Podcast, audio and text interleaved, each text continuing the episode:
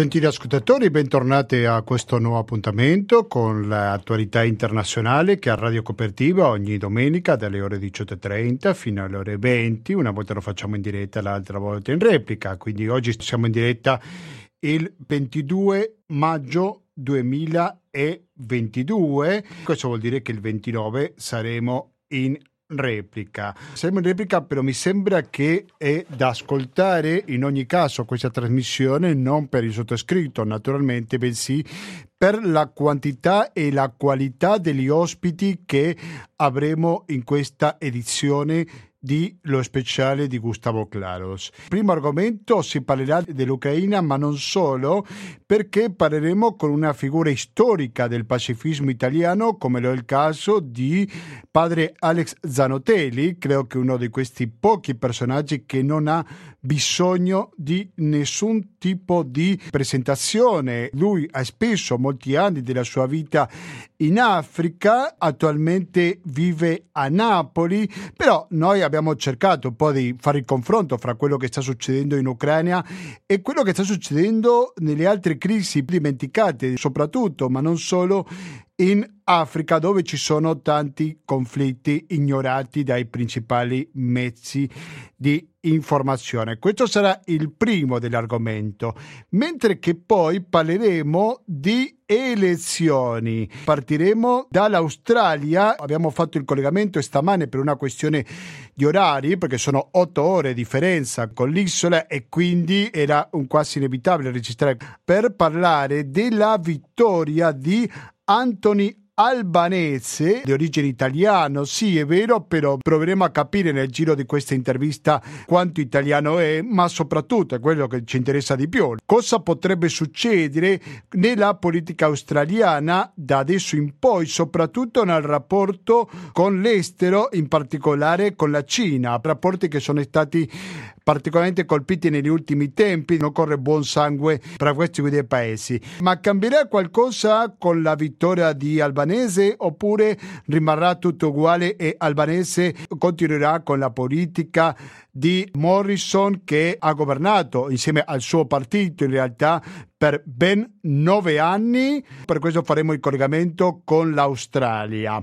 Dopo parleremo di questa settimana, si sono viste le elezioni pure in Libano e quindi parleremo con un libanese che ci racconterà un po' la situazione politica in questo paese così sofferto dal punto di vista economico dove ci sono cresciuti i livelli di povertà. Proveremo a capire queste elezioni dove sono crollati gli alleati della formazione sciita Hezbollah e Amal che hanno perso la maggioranza e il Parlamento diventato molto più frammentato. Dopo parlare dell'Ucraina, dell'Africa, dell'Australia, del Libano. Ci rilasseremo, per così dire, per parlare di un argomento molto più leggero sotto il punto di vista, perché avete sentito parlare, magari qualcuno che non è troppo diversamente giovane, usiamo questo termine, ha sentito parlare probabilmente di cosa è il metaverso.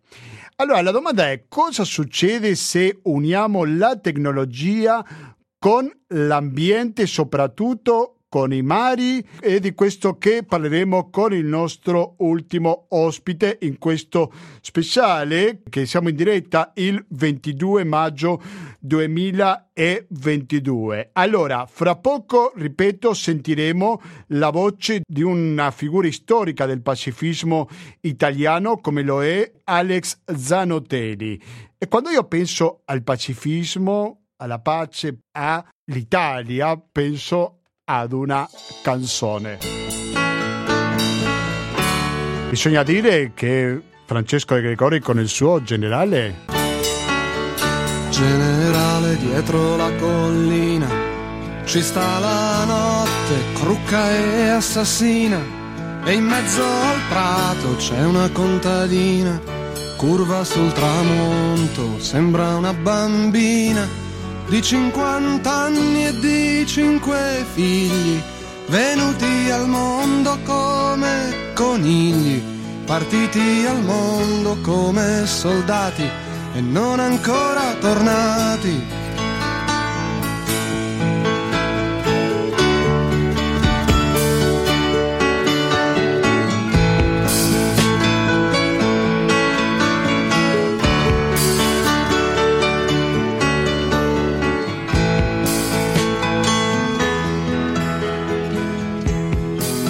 Avanti con questa edizione di Radio Cooperativa dello speciale e credo che possiamo considerarci molto fortunati, molto contenti perché dall'altra parte della linea ha accettato il nostro invito padre Alex Zanotelli, storica figura del pacifismo italiano. Padre Alex Zanotelli, buonasera e benvenuto a Radio Cooperativa. Grazie, buonasera a te e a tutti i radioascoltatori. La ringrazio molto per la sua disponibilità. Padre Alex Anotelli si è anche speso fin dall'inizio della guerra, che ormai porta pressoché tre mesi, che va avanti, ecco, si è speso sin dal primo giorno a favore della pace ma anche contro l'invio delle armi. Allora farò l'avvocato del diavolo, se un paese viene aggredito perché non può ricevere le armi per difendersi? Allora, rispondo brevissimamente. Io non ho mai criticato eh, gli ucraini per eh, la difesa che stanno facendo, cioè ogni popolo aggredito ha il diritto anche a difendersi, meglio che può. Il problema è che qui non si tratta, cioè ehm, si, bisogna ragionare, cioè qui siamo davanti a una, nazione, una piccola nazione come l'Ucraina eh, che sta lottando contro un gigante come la Russia, che tra l'altro è armata di armi nucleari. È quasi una, una battaglia quasi impossibile se non fosse stato per un'altra cosa, che l'Occidente, noi occidentali, soprattutto gli americani e gli inglesi, hanno eh, portato tante di quelle armi in Ucraina e, e stanno aiutando l'esercito ucraino con tutta, la, eh, tutta una serie di, di, droni, di robe varie, di intelligence per cui riescono davvero a resistere e perché ed è altrettanto chiaro che Biden e Boris Johnson non vogliono la pace in questo momento e anzi sono contenti per sfiancare la Russia.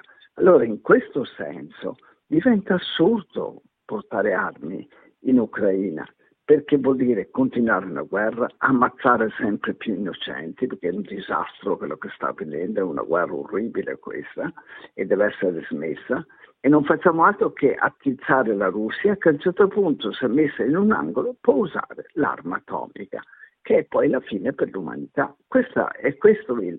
Per cui io sono dell'opinione di Papa Francesco nell'enciclica Fratelli Tutti, dove dice che oggi con le armi eh, chimiche, batteriologiche, nucleari che abbiamo, abbiamo dato una tale potenza alla guerra che dobbiamo mm, dire che non ci può più essere una guerra giusta, mai più la guerra.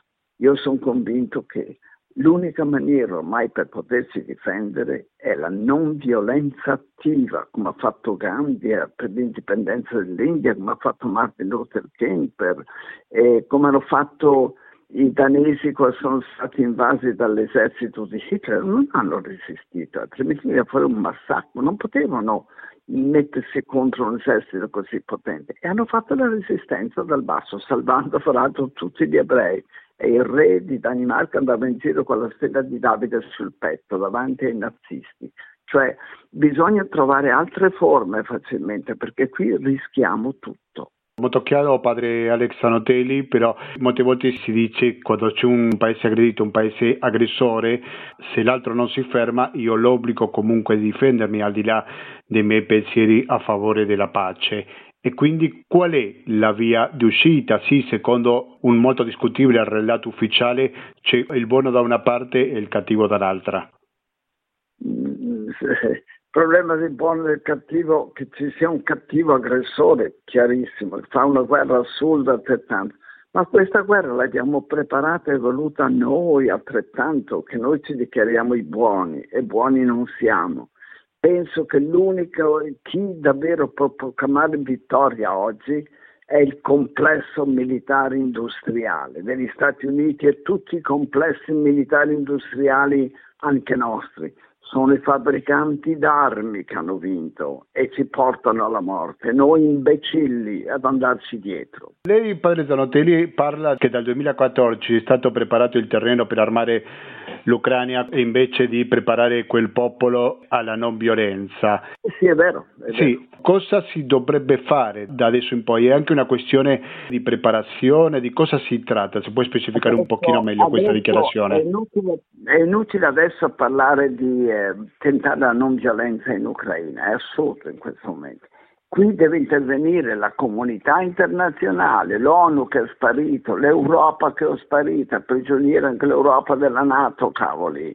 Devono cominciare a darsi da fare e trovarsi Biden e Putin insieme a tutta la comunità internazionale e trovare una, una via per uscirne fuori, altrimenti alla fine di tutti. Questo è il problema.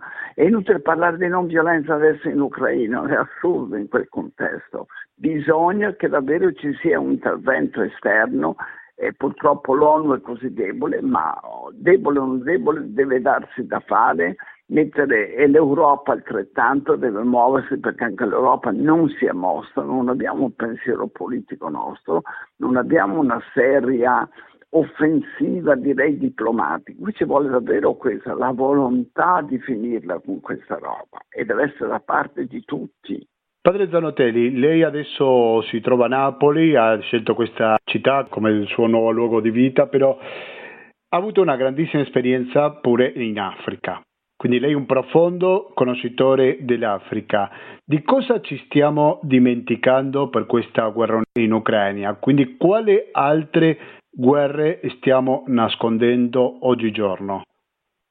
Mi sembra, ho letto l'altro giorno sul um, Le Monde Diplomatique, mi sembra che ormai siamo davanti a 166 eh, zone di conflitto, di attrito e di guerra. Ma in Africa siamo pieni, cavoli. Ma è mai possibile? Io davvero rimango, rimango sbalordito davanti a quello che avviene in questo continente. Non solo, ma anche in Medio Oriente. Possiamo stare tra l'altro in Medio Oriente ricordiamoci lo Yemen, è una guerra terribile da oltre vent'anni. Noi italiani vendiamo le bombe all'Arabia Saudita che le usa a bombardare lo Yemen dove c'è la più grave crisi umanitaria secondo, del mondo secondo l'ONU. In Africa siamo da una guerra all'altra, basta, guarda, passa dal, la, la, tutta la fascia del Sahel, partendo dalla Somalia, guerra da 30 anni, le, ai, uh, l'Etiopia, guerra anche adesso in Etiopia, in Sud Sudan, guerra, di nuovo continuano i conflitti, vai di là poi sei, entri in, um, come si chiama, in tutta la zona del Mali, del Niger, lì c'è, in, davvero io rimango esterefatto davanti alla cecità di noi occidentali. Se va avanti così quella zona, dove c'è un, un'immensa sofferenza per i cambiamenti climatici, la grande povertà, e tutto questo porta la gente a unirsi alle, ai gruppi caidisti e jihadisti e sotto ci sta covando eh, l'ISIS.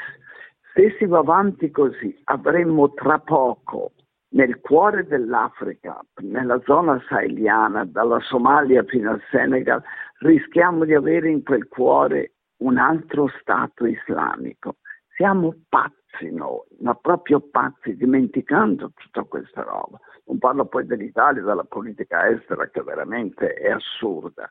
E altrettanto manca nel cuore dell'Africa, penso al, al Congo, ma cavoli, dal 99 ad oggi noi avremmo ammazzato ormai milioni e milioni di congolesi. Per che cosa? Per il coltan, per i nostri telefonini, il cobalto, per le, le pile elettriche adesso delle nostre nuove macchine, uh, come si chiama, elettricità e avanti. È, è tutta una guerra in Africa, è tutta una guerra e non ce ne accorgiamo. La stampa italiana non ne parla senza poi parlare di tutto quel problema del Medio Oriente, dell'Iraq, della Siria, mamma che situazioni. Siamo davvero pazzi, io non ho altre parole. L'Italia l'anno scorso ha speso 32 miliardi di euro in, di euro in armi, 32 miliardi. Le, a livello mondiale abbiamo speso 2100 miliardi di, di dollari sono dati del SIPRI di Stoccolma rilasciati qualche, qualche settimana fa. E veramente questa è l'assurdità. E le armi le usiamo per fare che cosa? Cioè le armi servono ai ricchi per difendere il proprio posto privilegiato in questo mondo, il 10% del mondo che consuma il 90% del, dei beni di questo mondo. Se non avessimo le armi per ottenere quello che non abbiamo, petrolio, cobalto, coltane e tutto il resto, non, non potremmo vivere come stiamo vivendo. Le armi servono a proteggere lo sfruttamento, eh, l'oppressione. Questo è il significato delle armi che noi abbiamo.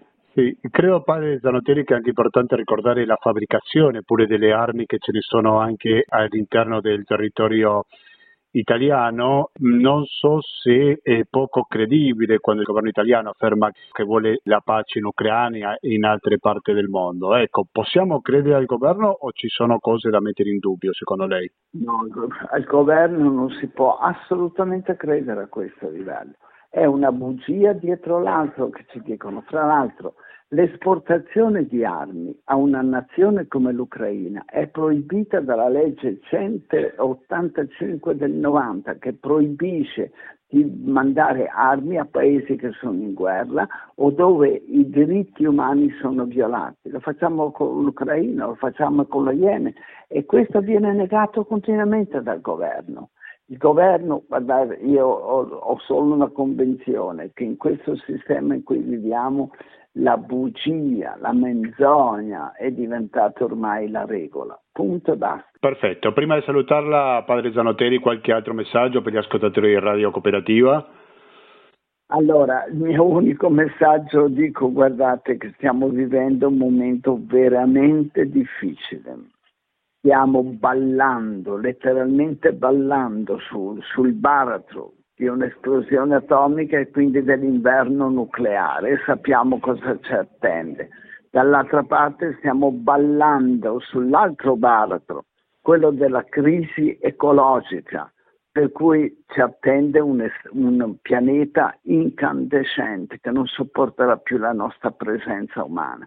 O ci mettiamo seriamente a capire questo e ripensiamo radicalmente tutto perché tutto deve essere ripensato o altrimenti dobbiamo dire bye bye al, a Homo sapiens che purtroppo da Homo sapiens è diventato Homo temens.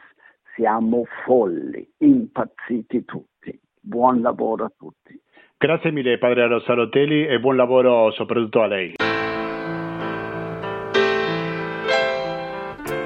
Uno l'hanno preso ieri sera, giovane giovane, e figlio di buona donna era.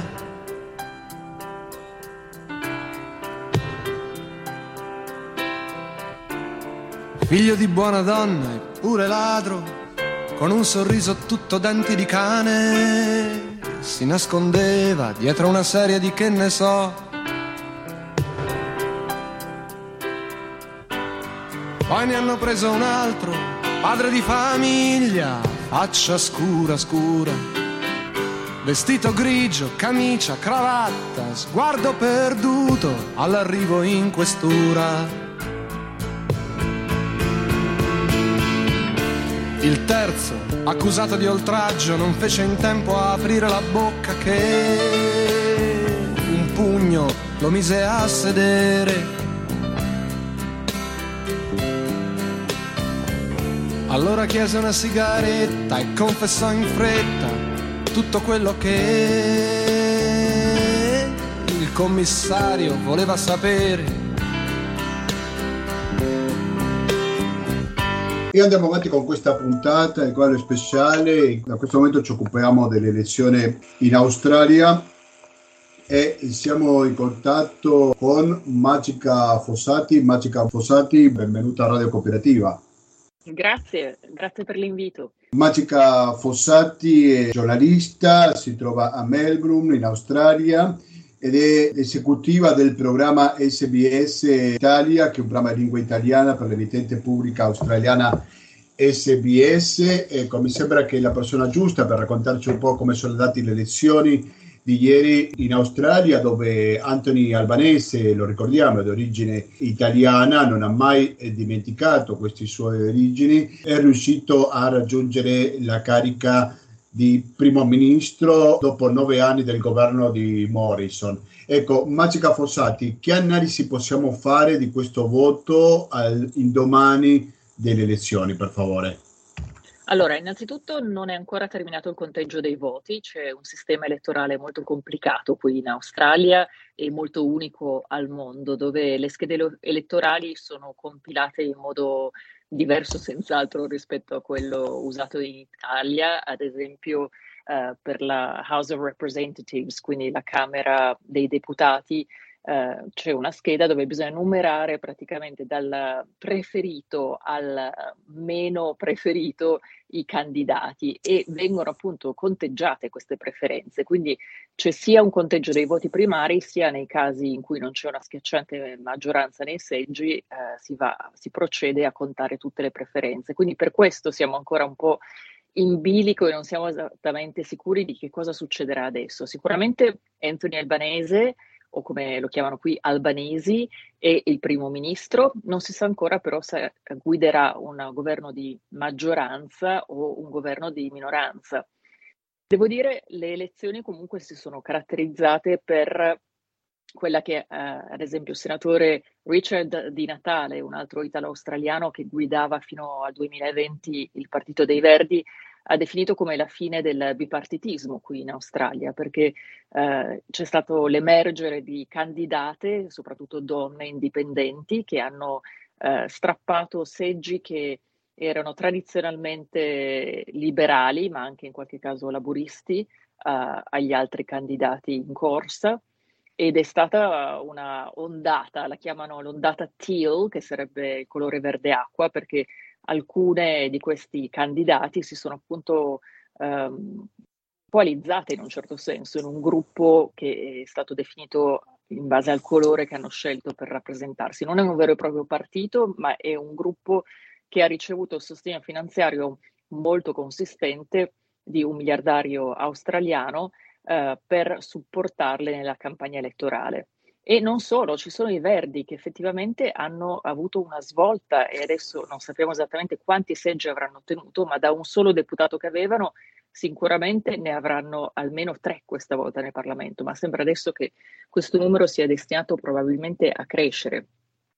E quindi, insomma, ci troviamo davanti ad uno scenario nella politica australiana senza precedenti che non si era mai visto prima e ad un segnale molto forte che l'elettorato evidentemente ha voluto mandare sia al Partito Liberale innanzitutto eh, e in particolare non al Partito Liberale ma a Scott Morrison in particolare perché eh, è stato anche un voto come dire molto teso a far capire al Partito Liberale che Scott Morrison non piaceva. Uh, molti candidati liberali si sono sentiti dire dai loro elettori uh, lei non mi dispiace assolutamente, l'avrei anche votata, ma non voglio far tornare al potere Scott Morrison.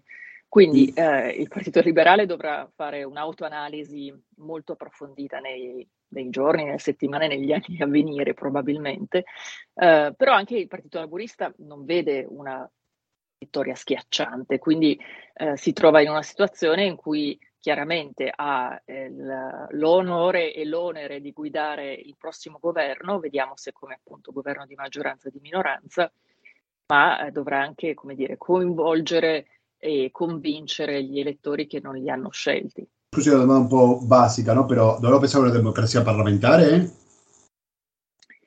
Certo, noi abbiamo uh, una Camera dei rappresentanti, un Senato e anche lì lo scenario che si sta creando non è ancora chiarissimo. Uh, noi siamo parte del Commonwealth, non siamo una repubblica, per cui c'è un primo ministro che appunto emerge dalle elezioni federali e che dovrà appunto scegliere eventualmente se non ci fosse eh, la maggioranza assoluta, che vorrebbe dire avere almeno 72 seggi. In questo momento il conteggio non è concluso e i laboristi sono sicuri di aver conquistato 72 seggi, quindi una netta maggioranza rispetto alla coalizione, cioè i liberali e nazionali, che ne hanno solo 52 garantiti. Eh, però non arrivano a quel ma- numero magico 76 che consentirebbe loro di formare un governo autonomamente. Nel caso non ci arrivassero a voto, come dire, concluso, a conteggio dei voti conclusi, ehm, dovrebbero chiaramente trovare delle alleanze e le alleanze bisognerà vedere con chi le troveranno, se con i Verdi, se con uh, i candidati, le candidate indipendenti. Uh, peraltro è importante sottolineare che ad esempio queste candidate cosiddette teal, verde acqua, hanno uh, impostato la loro campagna elettorale su alcuni temi particolarmente e uno di questi era il cambiamento climatico. Quindi molto eh, importante e molto significativo che abbiano ottenuto così tanti voti e un altro degli altri temi importanti per loro e per la loro campagna eh, politica era quello dell'integrità, cioè proprio eh, anche incentrato sul fatto che eh, il partito al potere liberale della, coalizione non aveva accettato di istituire una commissione anticorruzione a livello federale e queste candidate hanno puntato molto su questo. Terzo elemento delle candidate indipendenti era uh, gender equality, quindi l'eguaglianza tra generi.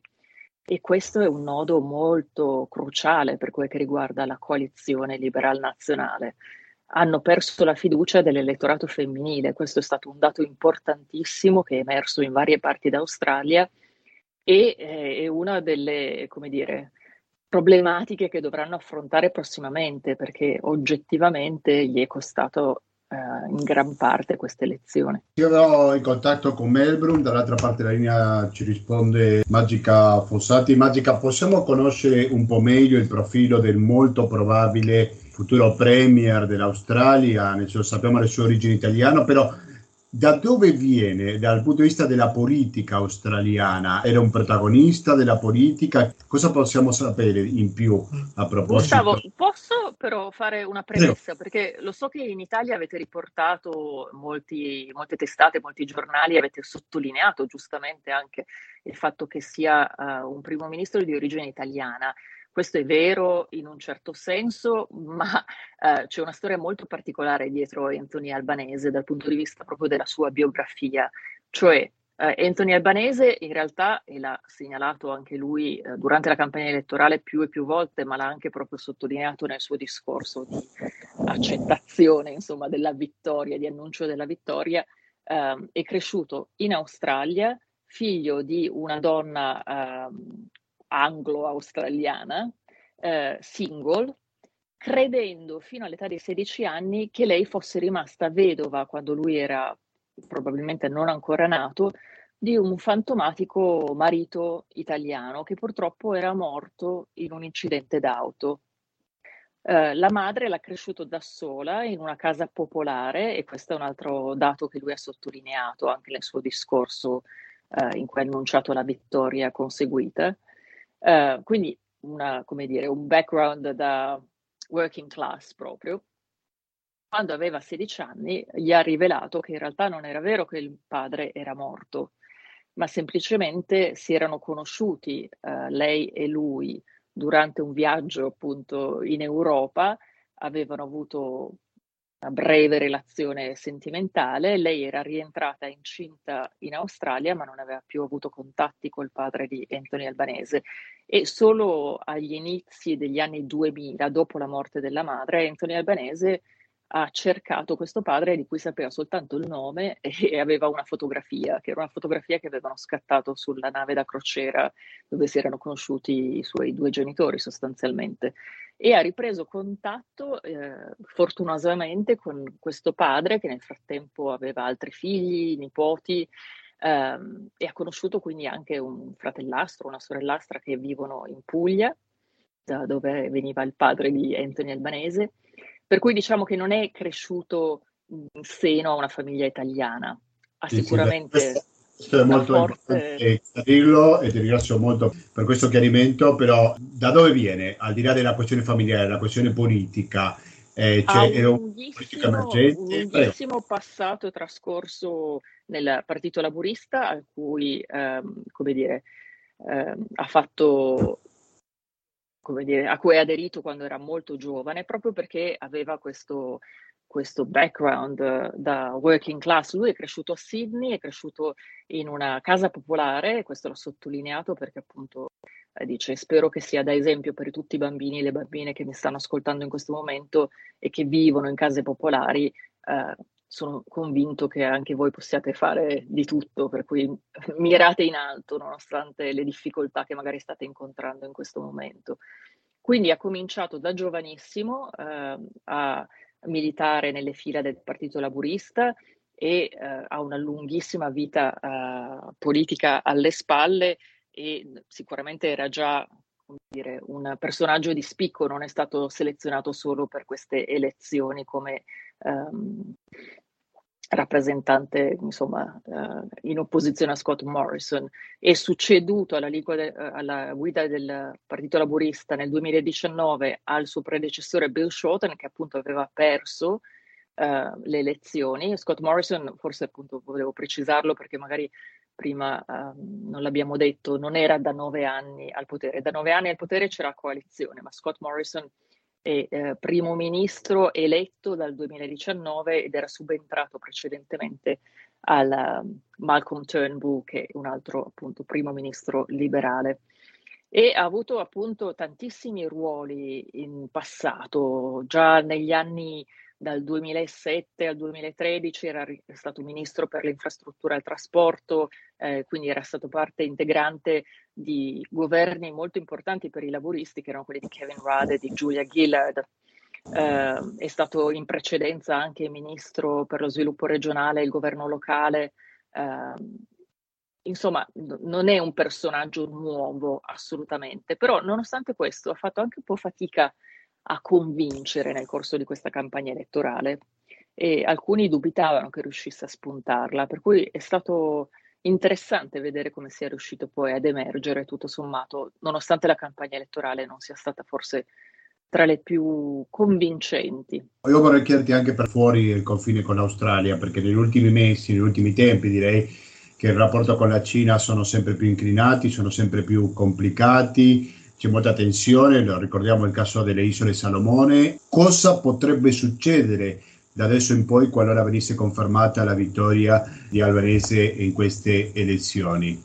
La vittoria è sicuramente confermata, poi vediamo se appunto un governo di minoranza o maggioranza. La cosa un po' inconsueta è che praticamente Scott, eh, scusami, questo è un lapsus, eh, Anthony Albanese sta facendo le valigie in questo momento perché eh, nonostante sia stato eletto praticamente meno di 24 ore fa, perché qua da noi sono le 18 e 15 di domenica, ehm, lui ha già un impegno molto importante nelle prossime eh, 48 ore, cioè dovrà andare martedì mattina a essere in Giappone per partecipare ad un incontro importantissimo del Quad e quindi incontrerà eh, a Tokyo appunto i rappresentanti del Giappone, degli Stati Uniti e dell'India e è una cosa molto inconsueta che questo avvenga perché appunto uh, avrà giusto il tempo di prestare giuramento lunedì e poi partirà immediatamente. Oggi è stato anche intervistato su questa cosa, gli hanno fatto una domanda ai reporter, ha detto in effetti è molto inconsueto, però è importantissimo partecipare a questo incontro e sarà anche un'occasione per noi per eh, dare dei segnali eh, importanti sulla nostra politica estera. Parteciperà tra l'altro insieme alla nuova ministra degli esteri, questa è già stata annunciata, che sarà Penny Wong, un'altra figura di spicco del Partito Laburista, una donna di origine malese australiana, eh, molto capace, molto, come dire, eh, con una forte preparazione e anche una grande esperienza già alle spalle. Però appunto purtroppo è successo perché nonostante si sapesse già che questo incontro si sarebbe verificato il 24 maggio, le elezioni sono state fissate per il 21 maggio e insomma la tempistica è quella. Staremo a vedere cosa succederà perché dal punto di vista degli annunci fatti nel corso della campagna elettorale, eh, loro hanno dato segnale di eh, parziale continuità con il passato sulla politica estera, però hanno sicuramente mandato un segnale molto forte sul cambiamento riguardante la, il cambiamento climatico. Questo è stato già accolto con grande entusiasmo e fiducia dalle isole Figi, per esempio, perché come immaginerete eh, nell'Oceano Pacifico, quindi i nostri vicini, diciamo, eh, c'è grandissima preoccupazione per gli effetti che i cambiamenti climatici stanno avendo su tanti di questi paesi. Um, e la mancanza di azione da parte dell'Australia negli ultimi anni è stata un nodo uh, non soltanto a livello di politica interna, ma anche a livello di politica estera. Questo è stato il grande segnale che è stato dato da Anthony Albanese e dalla sua squadra. Sicuramente da quel punto di vista ci sarà un impegno molto forte e molto diverso da parte dell'Australia e prossimamente faranno degli annunci. Potrebbero abbassarsi un po' il livello di tensione con la Cina e altri paesi della regione da adesso in Questo poi? Questo rimane da vedere, senz'altro loro segnalano ad esempio nella loro quella che in inglese viene definita la National Platform, praticamente il documento in cui elencano tutte le loro misure quello che promettono di fare a livello proprio elettorale, eh, segnalano anche che contano di avere un rapporto, come dire, più disteso dal punto di vista dei rapporti eh, tra prima, i due paesi. E prima di salutare. Prima di salutarci, Magica Fossati, la questione immigrazione. L'Australia è stata molto criticata perché aveva questa idea di prendere, o questo fatto, non so, tu mi confermerai, di isolare, mettere un'isola a tutti i migranti che volevano arrivare. Le leggi di immigrazione sono particolarmente dure per arrivare in Australia. Come la situazione attuale e soprattutto cosa potrebbe succedere, non so se è stato pure un argomento di campagna. Non è stato un argomento tra quelli centrali nel corso della campagna elettorale e, e il Partito Laborista non si distacca quanto molti elettori forse vorrebbero anche all'interno dello stesso Partito Laburista in modo sostanziale da quanto ehm, promosso dalla coalizione. Allora, come magari qualcuno sa, eh, l'Australia accoglie rifugiati dall'estero, ma ha una politica di pugno duro, possiamo dire, con coloro che arrivano via mare.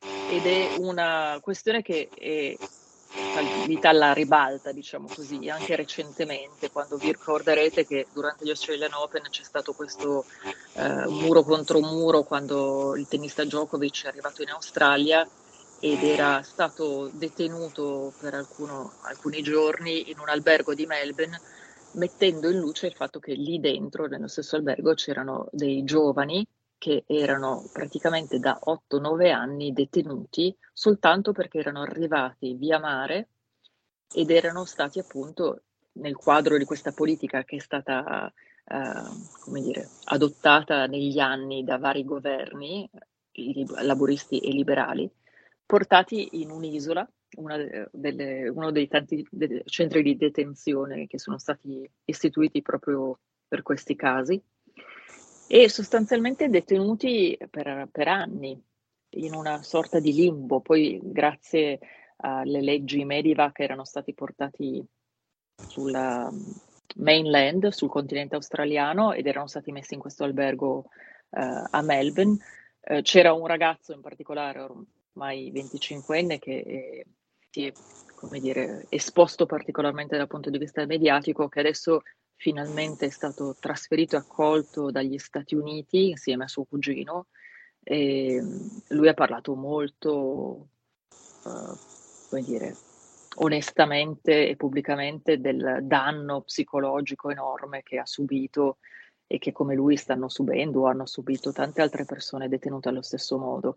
Questo rimane un po' un nodo doloroso e all'interno della società australiana ci sono molte persone che si battono anche perché questo, questa politica abbia fine.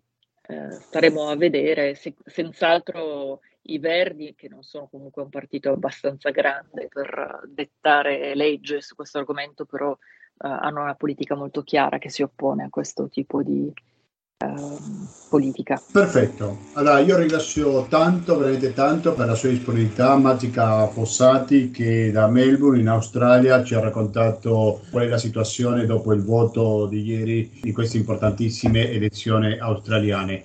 Grazie mille e buona domenica, eh. alla prossima Magica. Grazie Gustavo, in bocca al lupo e a presto.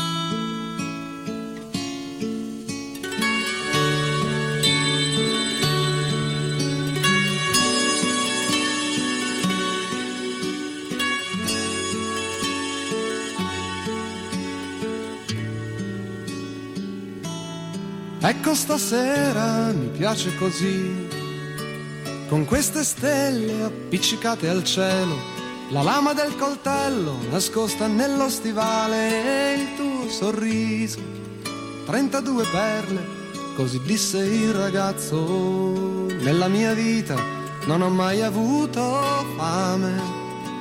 E non ricordo sete di acqua o di vino, ho sempre corso libero, felice come un cane, tra la campagna e la periferia, e chissà da dove venivano i miei, dalla Sicilia o dall'Ungheria, avevano occhi veloci come il vento, leggevano la musica. Leggevano la musica nel firmamento.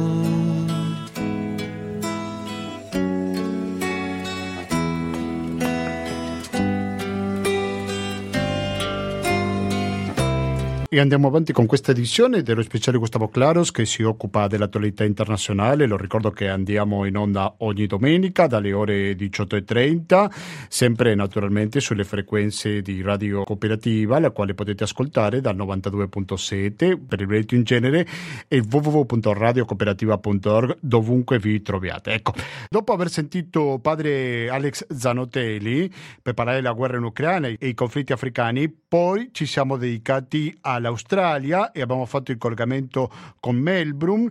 Il terzo argomento che ci occupa oggi sono elezioni che hanno avuto la scorsa settimana luogo in Libano, dove il fronte guidato dai partiti sciiti che insieme ad altri partiti cristiani, armeni e russi formava la maggioranza con 71 dei 128 seggi del Parlamento libanese, rimarrà al di sotto della soglia dei 64 seggi. Per parlare su questo, perché è una situazione un pochino complessa, direi, direi, perché ha tanti risvolti, è che in questo momento siamo in collegamento con Samer Allo. Samer Allo, buonasera e benvenuto a Radio Cooperativa. Mi sente? Io sì, lei. Ah, qual è il panorama politico in Libano e soprattutto cosa potrebbe succedere con Hezbollah, per favore? Da adesso in poi. Noi, noi, stiamo, cioè, noi stiamo cercando di, di, cambiare in qualsiasi maniera tutto quello che sta succedendo, cerchiamo di cambiare. È la prima volta che succede una roba del genere e speriamo che vada bene, insomma l'Hezbollah è una resistenza libanese con tutti i difetti che ha, però cerchiamo di trovare qualcos'altro di cambiamento, non il solito. Che lettura possiamo fare di queste elezioni, Samer? Adesso eh, cioè, in pratica loro, la loro lista è, è, lei che ha vinto, sono, sono hanno 71 posti nel eh, Parlamento, eh, sono loro la maggioranza e loro che adesso devono governare. Hezbollah? Eh, sì, la, loro, la loro lista, cioè, lo, sai, sono le liste, eh, loro, cioè, loro sono alleati con altri, con altri che hanno vinto. E chi sono gli altri partiti, se ci può raccontare un po'? Mm, allora, siamo alleati con, cioè, tipo, eh, siamo alleati con eh, con anche cristiani, siamo alleati anche con i sunniti, siamo, cioè, noi sempre siamo stati alleati con loro. Eh, adesso politicamente dobbiamo, cioè, è andata così perché, per cercare di cambiare qualcosa. Qual è la situazione sì. economica attualmente? Eh, attualmente siamo, siamo proprio a zero perché adesso non c'è più corrente, non c'è più gas, non c'è più diesel, eh, non abbiamo più niente eh, continua a aumentare il dollaro, è sempre in continuo aumento. Eh, adesso la gente è tutta per strada, non so se hai sentito oggi, son, c'è i tassisti, hanno chiuso le strade perché non riescono neanche a cambiare la ruota della gomma, la gente non ha da mangiare, i militari ancora, prendono i soldi in lira libanese che non vale più niente. Eh, eh, sta succedendo un sacco di casini, speriamo che non scoppia una guerra civile perché sono tutti per strada. Quando lei parla di guerra civile, quali sarebbero i, i due fronti? Eh, la guerra civile, quando, tipo oggi, io sono nato nella guerra civile, però oggi ho sentito uno che diceva, mi dispiace, io non voglio fare guerra, non, non, mai, non, non è mai stato con la guerra, però quando il suo figlio ha fame, ha tanta fame, sei costretto ad andare a cercare da mangiare. Eh, quindi eh, la guerra civile è così, quando la gente ha fame andranno tutti per strada, andranno a fare qualsiasi roba. Sì, sì, però... È là, è, là, è la politica eh, americana e la politica inglese e gli israeliani entrano nel gioco che danno soldi alla gente povera per fare quello che vogliono. Ci può raccontare un po' sulle influenze straniere nel territorio libanese? Le straniere, in che senso sono gli israeliani, dici, gli americani?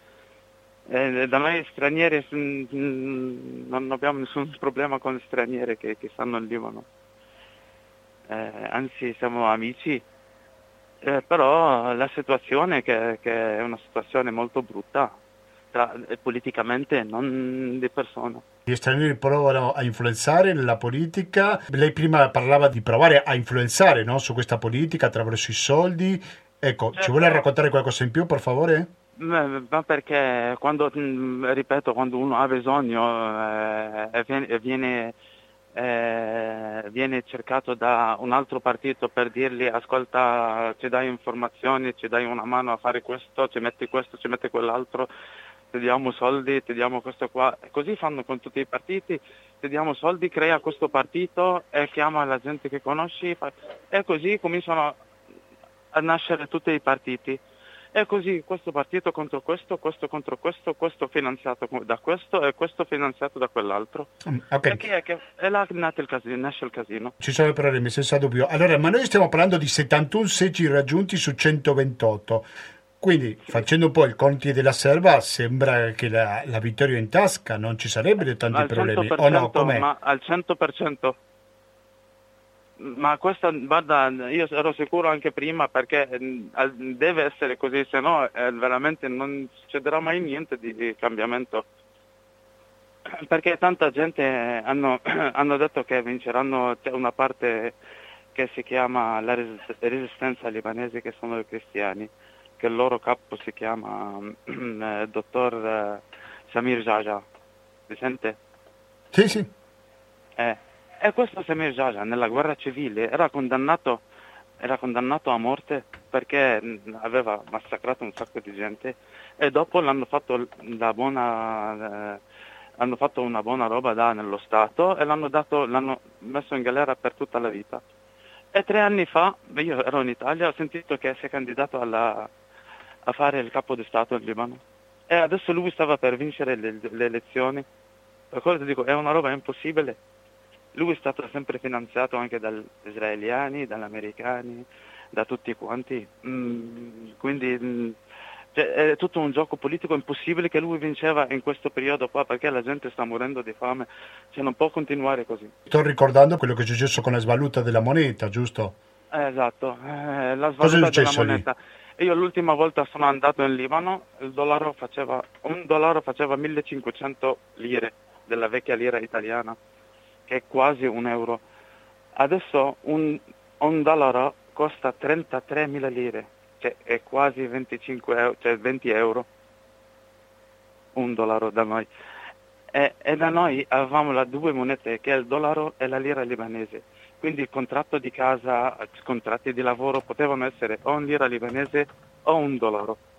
Chi aveva il contratto in, dollaro, salva- eh, in lira libanese si è salvato e il 90% che lavoravano solo con il dollaro, tra contratti di lavoro, tra contratti di casa che, che devono pagare con il dollaro, eh, sono finiti perché invece di pagare un milione ti trova a pagare 33 milioni. Non so se mi spiego. Sì, sì, sì. sì Ma sì. questo è in giro di, di, in giro di sei mesi. Sì, sì. E adesso è venuta la crisi della, dell'Ucraina, adesso eh, giocano tutti con il gas, con la benzina, con, con le navi che vengono da, dall'estero, eh, stanno vendendo in poche parole. E noi in Libano abbiamo la riserva più grande nel Medio Oriente di, di petrolio e gas certo, e certo. non ce lasciano eh, neanche lavorare. Io vorrei chiederle cosa è successo con questa idea di patto laico, no? che escludeva in teoria le confessioni religiose dal potere politico, che ha portato alla dimissione dell'allora premier Saad Hariri. A che punto è la situazione? Diventa sempre un'utopia parlare di un governo laico in Libano? Mm, ma no, uh, no, penso ma lui adesso voleva anche ricandidarsi di nuovo, penso che anche, sua, anche loro hanno vinto, che uno dei loro eh, candidati ha vinto con la lista dell'Hezbollah, penso che eh, è una parte di loro alleata con l'Hezbollah. Va bene, la ringrazio molto Samer Allo, di origine libanese, per farci almeno un'idea di cosa sono state queste recenti elezioni in Libano. Vedremo naturalmente che continueremo a seguire questa situazione da vicino. Grazie, alla prossima, buon lavoro grazie Samer. Grazie a voi, buona serata. Grazie. Un saluto. Che ne dite se parliamo un po' di tecnologia, no? Di qualcosa che riguarda il metaverso. Tranquilli, nessuno si spaventi, eh, perché ci faremo spiegare da un intenditore di questi temi. Rimanete all'ascolto di Radio Cooperativa, torniamo fra poco. Mio fratello che studiava lingue misteriose, in ginocchio su una sedia coi capelli corti, eravamo forse solo nel 56, un bambino, un bambino, e tutto mi sembrava andasse bene. E tutto mi sembrava andasse bene tra me le mie parole, tra me le mie parole e la mia anima.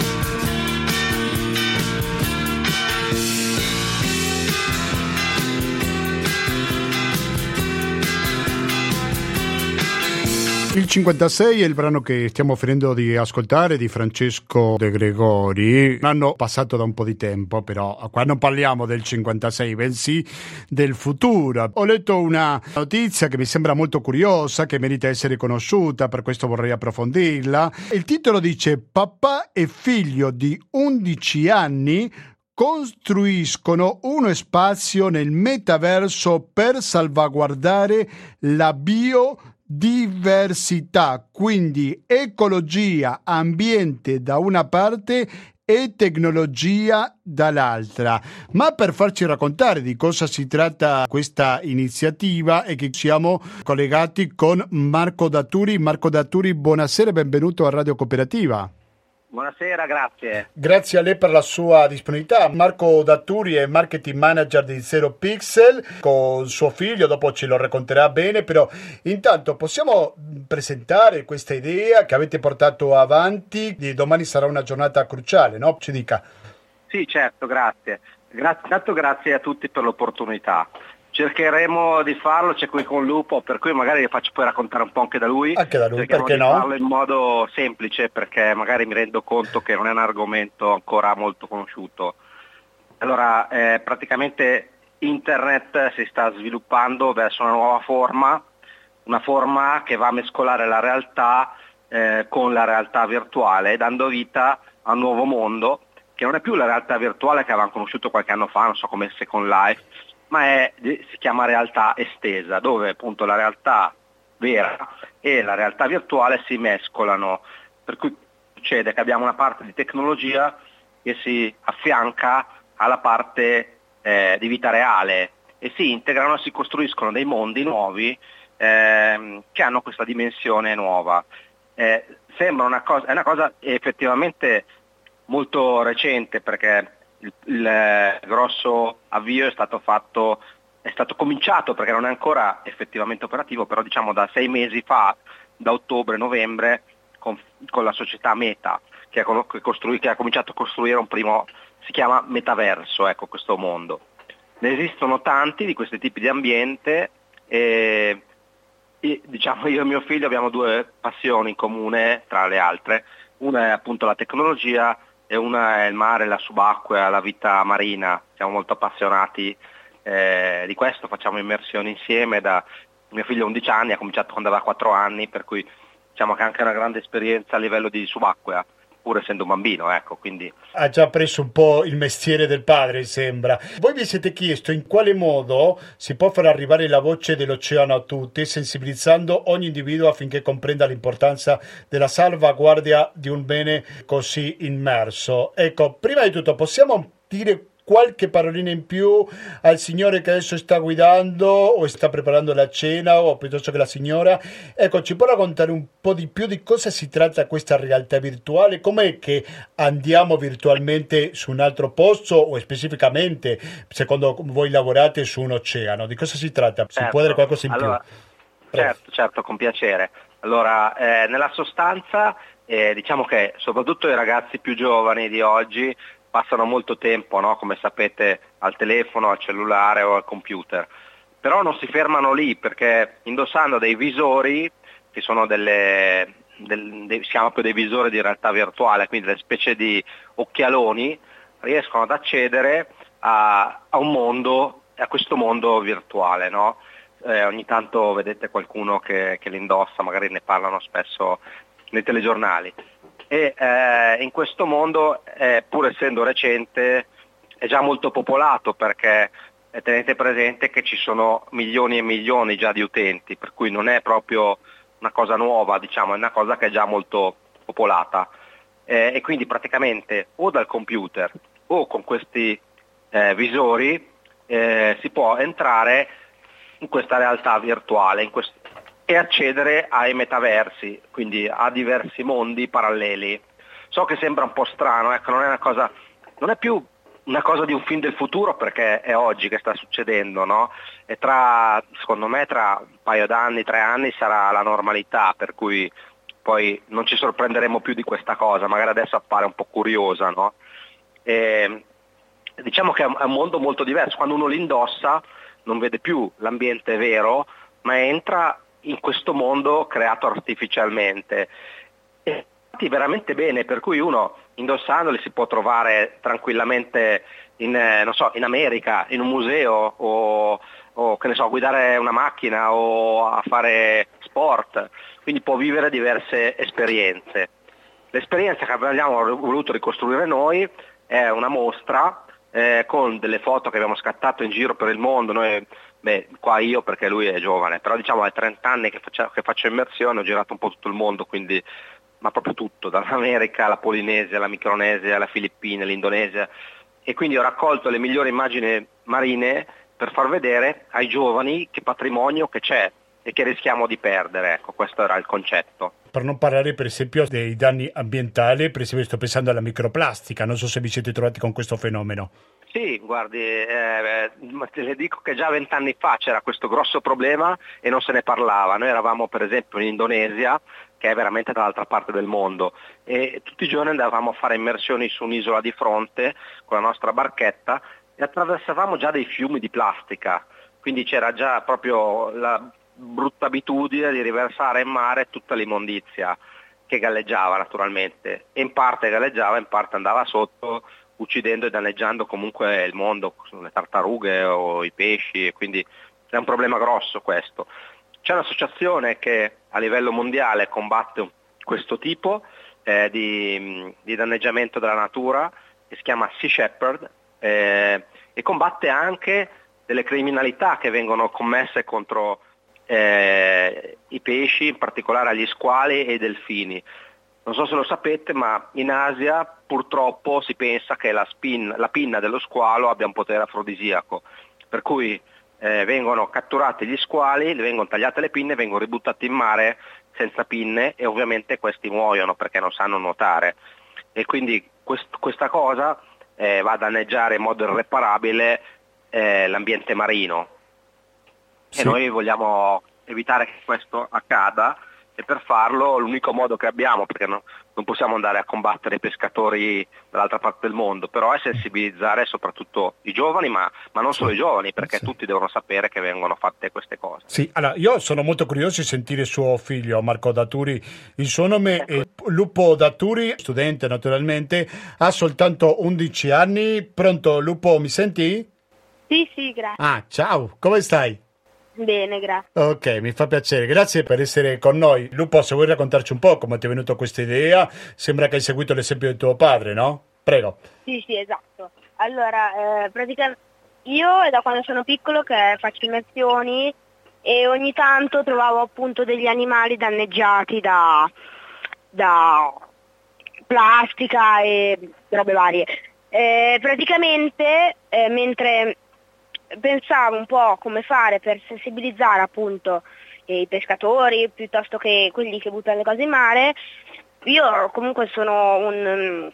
Io sono appassionato di tecnologia, sono appassionato di immersione e ho deciso di comunque ehm, di fu, fu, fu, fondere le due cose, quindi di creare questo ambiente virtuale che poi è museo eh, pieno di eh, contenuti eh, di immersioni fatte da me, da mio padre, di posti del mondo visitati da mio padre e mm, di far vedere un po' quello di far vedere le cose belle e alcune cose che invece si stanno danneggiando per far capire il pericolo e fare mh, sensibilizzare le persone appunto. Lo hai raccontato, immagino questo ai tuoi compagni di scuola, no? Sì, sì. Sì, allora vorrei eh... capire le reazioni da parte dei tuoi compagni di scuola, di classe oppure dei tuoi amici al tuo racconto. I miei amici mi hanno um, sì, aiutato, erano contenti di questo lavoro e mi hanno detto che ho fatto bene, che ho, che ho fatto bene. Eh, per fortuna i miei amici eh, mi hanno, come dire, mi hanno incoraggiato e io sono andato sempre più avanti finché non ho realizzato questo museo. Sì, immagino che saranno molto curiosi di conoscere il tuo lavoro. Sì. Sì, sì, infatti spesso mi fanno varie domande e io gli rispondo. Che grande. allora, Marco Datturi, mi sente? Sì, sì. Volevo chiedere gentilmente se ci può raccontare un po' di più di cosa succederà in particolare domani 23 maggio. Sì, allora domani eh, ci sarà l'inaugurazione eh, di questa, eh, chiamiamola mostra, perché in realtà non è una mostra, è una cosa un po' più complessa, però per semplificare vi dico mostra, eh, dove ci si ritroverà in realtà eh, aumentata, quindi tramite i visori oppure dal computer. Eh, ecco, vi, mi sono dimenticato di dirvi che noi in questo mondo veniamo rappresentati da una figura che assomiglia a noi, che si chiama Avatar eh, e l'avatar è la nostra rappresentazione virtuale eh, e riusciamo a farla più o meno simile a noi in base a quanto siamo bravi, ecco, questa è la parte tecnica. E quindi domani ci sarà un insieme di persone che si ritroverà un po' da tutto il mondo eh, per, in questo ambiente per sensibilizzare e muovere su questo fronte ehm, la comunicazione. Ecco. Si può partecipare? Si può vedere qualcosa? Sì, sì, sì. Allora, eh, Già adesso la mostra è aperta, quindi in realtà domani è solo una data ufficiale, ma uno può già entrare adesso ed è completa, per cui non ci saranno cambiamenti, ci sarà solo un po' più di gente domani. Eh, per cui è molto complesso dirvi come entrare, eh, vi consiglio di cercare su, sul sito zeropixel.it eh, Meta Ocean, che è il nome della mostra, e trovate un link eh, sulla piattaforma Special, si chiama del metaverso, a cui accedere. È complicato, però è così come l'ho detto, però in sì. realtà è un click. Eh, quindi... sì. Guardandolo così sembra abbastanza semplice. Sì, per quello che sento dire da lei, Marco Daturi, sembra che non c'è niente di nuovo sotto il sole per quanto riguarda il cambiamento climatico. Magari si sono approfondite le velocità con cui il clima viene colpito, però eh, lei prima diceva questo delle microplastiche che ci vedeva da, da 20 anni, mi ha detto, se non ho sentito male. Sì, sì, e quindi, visto che da tantissimo tempo che si occupa di questo tema, non trova niente di nuovo in questi ultimi anni? No, guardi, le devo dire che sono molto piacevolmente sorpreso perché da un lato il mondo è peggiorato e quindi c'è stato più inquinamento, c'è stato più, cioè si è andati verso un peggioramento, però dall'altro lato eh, si è anche creata molta più comunicazione, più informazione, la gente sta un po' più attenta a quello che fa, no? lo vediamo già nelle case con eh, la divisione del, dei rifiuti domestici e quindi diciamo che la cultura sta cambiando. Eh, I mari un po' li stanno ripulendo, anche noi, vabbè, noi nel nostro piccolo perché non è che possiamo fare molto, però eh, noi facciamo subacquea, abbiamo organizzato una ventina di pulizie dei fondali in giro per l'Italia, per cui abbiamo tirato su tutta la plastica e la sporcizia che c'era. E, e quindi mi sembra che ci sia un grosso miglioramento da questo punto di vista. Sì, ma manca anche istruzione, quindi questo tema dovrebbe essere sviluppato di più nelle scuole, secondo lei? Sto pensando Guardi, al suo figlio, no? Prego. Assolutamente, a me farebbe un enorme piacere se fosse eh, sviluppato nelle scuole, perché comunque diciamo che le nuove generazioni già hanno un approccio molto più corretto rispetto a noi verso la natura e quindi penso che lì bisogna andare ecco. ed è per questo che abbiamo voluto farla in questo mondo perché mentre tutti noi io ho 50 anni quindi le dico mentre io e chi come me non va spesso nel metaverso io ci vado magari anche per lavoro però non tutti lo fanno i giovani sono già tutti lì quindi è lì che dobbiamo andare per parlare con i giovani perché se andiamo a scuola magari non ci ascoltano con la stessa passione. Se invece si trovano un ambiente che per loro è interessante ed è più naturale e magari anche meno noioso, diciamocelo, della scuola, perché poi la scuola è un bel nome, ma poi quello, chi fa la scuola sono gli insegnanti e non tutti gli insegnanti hanno la stessa voglia, la stessa passione di trasmettere le cose in modo efficiente. No? Magari c'è l'insegnante che è molto appassionato e fa piacere la materia, ma c'è anche l'insegnante che annoia i ragazzi a morte e quindi qua questo non succederà perché è il loro ambiente dove si divertono. Sì, diciamo che si porta questa informazione dove loro ci sono quasi per natura, dobbiamo dire. Sì. Esattamente. Sì, sì, sì, molto chiaro.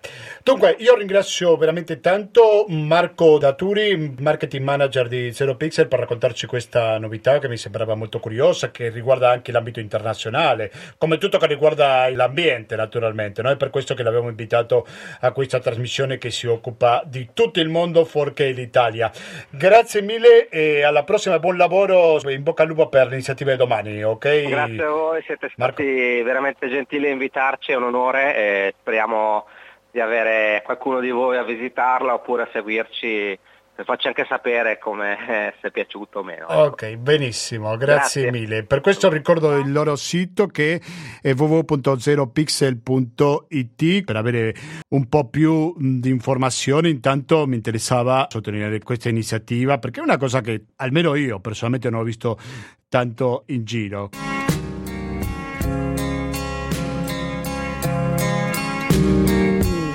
La campana ha suonato tutto il giorno, laddove i cani hanno abbaiato. Cari ascoltatori, ho una notizia a darvi, ovvero che sono le 20 e un minuto, quindi dobbiamo salutarci. Sul selciato incollato sull'asfalto. In questa puntata politematica direi perché siamo partiti riflettendo sulla guerra in Ucraina ma anche di altri conflitti in Africa ed è per questo che abbiamo la voce in esclusiva e siamo molto contenti per questo di padre Alex Zanotelli. Morire di dolore e poi ricordo che ci siamo collegati anche con Melbourne in Australia per parlare delle recentissime elezioni, anzi ieri sono state queste importanti elezioni presidenziali in Australia ed è per questo che da Melbourne ci raccontavano questo esito elettorale. Non sono i numeri definitivi, però comunque la conferma del presidente albanese è già arrivata. Poi abbiamo parlato pure del Libano e poi abbiamo concluso questa trasmissione parlando dell'ambiente e il suo rapporto con la tecnologia. Pioggia sottile di pensieri cattivi non posso andare via senza ricordarvi che 120 82 301 è il conto corrente postale, che il RID bancario, il pago elettronico e il contributo con l'associazione Amici di Radio Cooperativa sono i metodi alternativi per aiutarci alla sopravvivenza. Guai a cambiare frequenza perché fra dieci minuti ci sarà una nuova edizione di materiale resistente e dieci minuti dopo partirà pensieri e parole. Quindi continuate all'ascolto di Radio Cooperativa. Da Gustavo Claro non mi resta più che salutarvi, noi ci diamo appuntamento come al solito per giovedì prossimo dalle ore 19.10 con Latinoamericano. Grazie e alla prossima!